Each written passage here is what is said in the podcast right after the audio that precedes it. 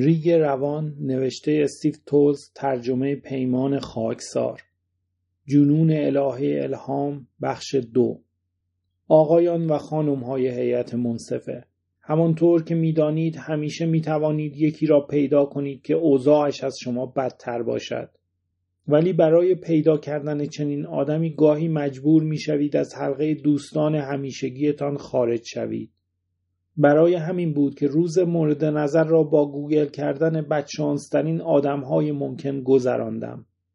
نوجوانی که بعد از اولین بوسهش سکته کرده بود. مردی که سگ تریرش موقع خواب انگوش های پایش را خورده بود. کشاورزی که عکس رادیولوژی یک در بازکن در مغزش نشان داده بود. پسر بچه ای که دستش را از ماشین آورده بود بیرون تا با مادرش بای بای کند و دستش قطع شده بود. تلمباری از موردهای قیاس برای مقاصد درمانی. هر داستانی رک و راست ازم می‌خواست نظرم را بگویم و من هم اطاعت می‌کردم. ممنون که بیربطی واقعی علت و معلول را برایم روشن کردی فرشته دیوانه سی و سه. خوششانستر بودی اگر در دهان یک ببر به دنیا آمده بودی. سلام بی سوادکار آی دو هفت. درک اتفاقی که برای تو افتاده مثل پیدا کردن یک جاپای محکم در رودخانه است. تمام اینترنت الان بوی گند می‌دهد. ممنون از داستان تلخ تو پیتر شلوارکی 21 در ضمن پیش بینی می کنم تا آخر عمر مهنت بارد کسی به تو حسادت نکند. و به این ترتیب. در این بین تلفن پشت سر هم زنگ می‌زد و به همه نه گفتم چند هفته کارم همین بود. نه به دعوتها نه به سرمایه گذارها نه به بازاریابها نه به مرد سوزخانه که زنگ زده بود بروم خاکستر امه بزرگم را تحویل بگیرم. گفتم چهار سال گذشته بابا ول کنید دیگه. ولی هنوز بابت آن آگهی مسخره به هم تلفن می‌کردن. ساعتی 25 دلار برای هر کاری که هر کسی بخواهد. نه من نمی‌توانم قایق رنگ کنم. نمی‌توانم داماد را زورکی ببرم به مراسم ازدواج تحمیلیش نه نمی‌توانم موهای سگ پودل یک دشمن را بتراشم و روی تنش خال کوبی کنم. حتی به خودم هم نگفتم. آخرین باری که از خانه رفتی بیرون کی بود دیروز؟ بالکن حساب نیست. هشت روز پیش. برو بیرون یکم هوا بخور. نه. به خودم عالی جناب روشنگر نیست؟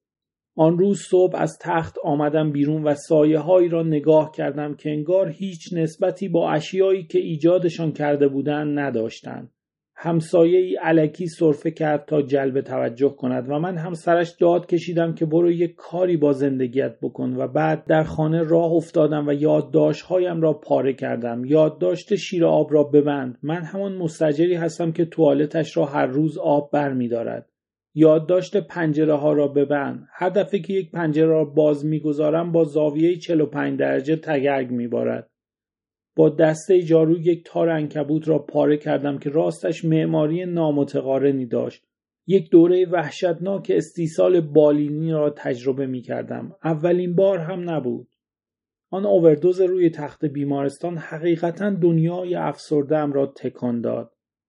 پایان دادن به زندگیم تصمیمی نبود که راحت گرفته باشم.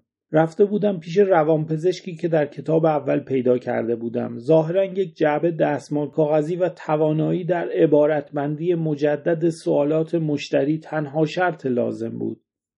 ازم پرسید چرا رفتم پیش او؟ گفتم به خاطر پیدا کردن شجاعت برای برداشتن قدم بزرگ زندگیم. پرسید برای همین آمدی؟ برای شجاعت پیدا کردن؟ گفتم بله. گفت خب آلدو همین که آمدی اینجا نشان می‌دهد که شجاعی. قبول کردم که این کارم ایستادن بر قله شجاعت است. خب شجاعت برای چی آلدو؟ جواب دادم برای کشتن خودم. هر سال یک میلیون آدم عادی این کار را می‌کنند چرا من نمی‌توانم؟ گفت نمی‌دانم. گفتم پس بیا موشکافی کنیم. ایده انتحار همیشه تنها حامیم بوده. مثل مادر مجردی که برای تأمین زندگیت جان می‌کند. مشکل اینجاست که هر بار تیغ برمیدارم احساس می‌کنم اقتدارم به چالش کشیده می‌شود. پرسید فکر می‌کنید چرا این اتفاق میافتد؟ گفتم کافیست یک بار عبارت خودکشی ناموفق را گوگل کنی تا وحشتناکترین نتایج دیده شده به چشم انسان و حیوان جلوی چشمت پدیدار شود. گفت ولی مطمئنا خودت میدانی که این نتایج از منظر آماری نامحتمل هستند. روانشناس بدی نبود. تو چند هفته ای که پیشش می‌رفتم سعی می‌کرد تظاهر کند که قصدش کمک به من است برای غلبه به ترسم از خودکشی ولی در واقع تمام تلاشش این بود که منصرفم کند. آخر سر چند پیروزی کوچک به دست آورد. وادارم کرد به پذیرش این حقیقت که بعد از مرگ ورونیکا از زنده بودن خودم احساس گناه می کردم. فهمید تصوری که از تنبلی و بیانگیزگی خودم دارم با اعمالم جور در نمی آید. فهمید که ترس های بنیادیم با هم تضاد دارند.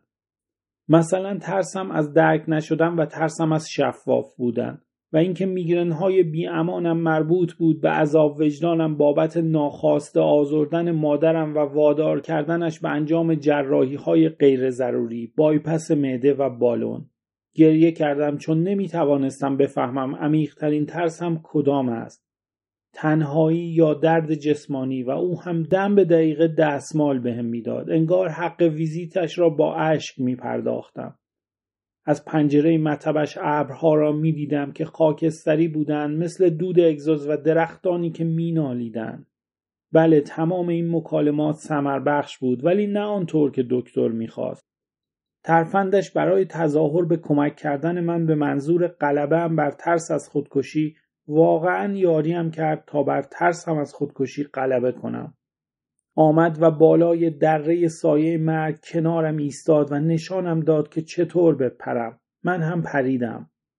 دو بوت ودکا را تا ته خوردم ولی با عصبانیت و گیجی بیدار شدم. یک ماه بعد هیچکس در یک روز دوبار اقدام به خودکشی نمی کند.